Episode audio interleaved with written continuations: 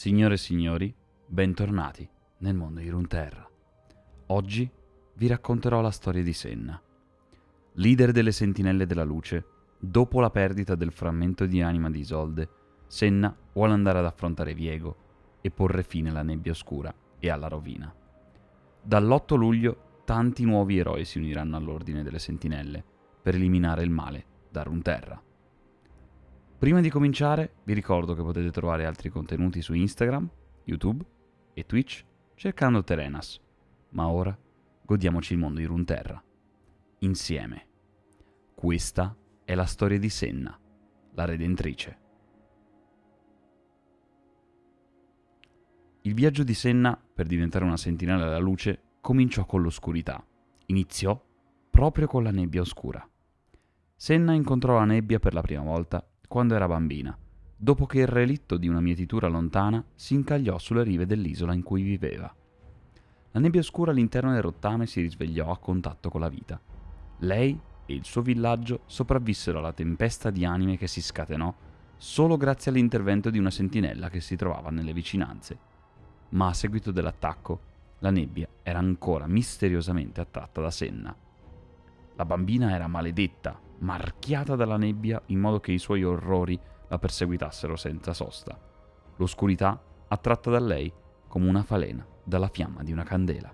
Non poteva mai sapere dove avrebbe colpito la volta successiva, ma la cosa peggiore era quando rimaneva in agguato, obbligando Senna a temere ogni piccola ombra. La sentinella che l'aveva salvata, il brusco veterano di nome Urias, non capiva perché la nebbia fosse attratta da una bambina solitaria ma sapeva che, se voleva sopravvivere, la piccola doveva imparare a combattere.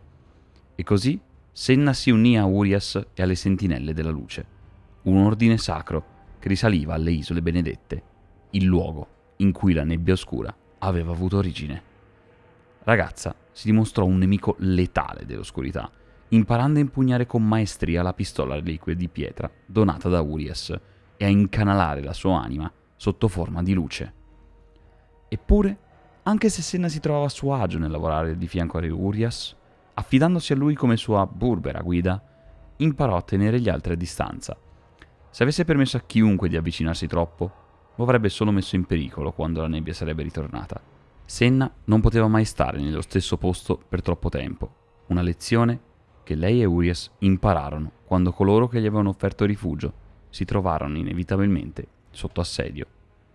Perfino dopo che Urias fu ucciso, Senna non era sicura di poter far avvicinare a sé qualcun altro. A malincuore, la donna cercò la famiglia del suo mentore a Demasia per informarli del suo destino.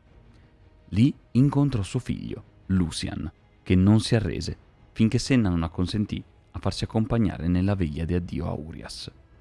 Fin dal primo momento si sentì agitata, chiedendosi se i muri che aveva eretto sarebbero stati sufficienti a tenere a distanza una persona così testarda piena di spirito e di amore. Col tempo divenne chiaro che il posto di Lucian era con le sentinelle, o meglio, accanto a Senna. Più i due lavoravano assieme, più profondo diventava il legame che li univa, e Senna scoprì che il valore dei muri che lei stessa alzava non stava nelle persone che teneva fuori, ma in quelle a cui permetteva di entrare. Eppure, con l'aumentare dell'amore di Lucian per Senna, Così crebbe il suo desiderio di salvarla dalla maledizione che portava. Col tempo divenne il suo unico obiettivo e la luce dei suoi occhi passò alla sua pistola, facendo capire a Senna che il suo amato avrebbe visto solo tristezza dove c'era amore. Fu mentre cercavano una cura che i due si scontrarono con il malvagio spettro Trash. Sentendo di essere a un passo dalle risposte ai misteri della rovina e della maledizione di Senna, Lucian si rifiutò di ritirarsi. Le catene dello spettro scattarono verso la donna, mentre si frapponeva tra il mostro e il marito. Più doloroso della falce fu vedere l'espressione di agonia sul volto di Lucian.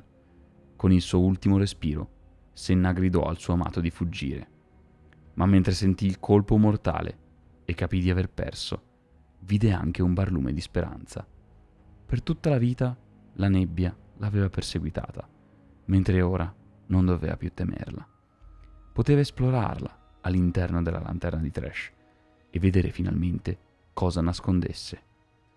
La maledizione era diventata la sua unica possibilità di salvezza. Mentre Lucian trascorse anni a cercare di dare pace alla sua amata, Senna esplorò la sua prigione spettrale. Imparò che la vita era stata l'origine della sua maledizione. La sua scintilla brillava in lei più che in chiunque altro.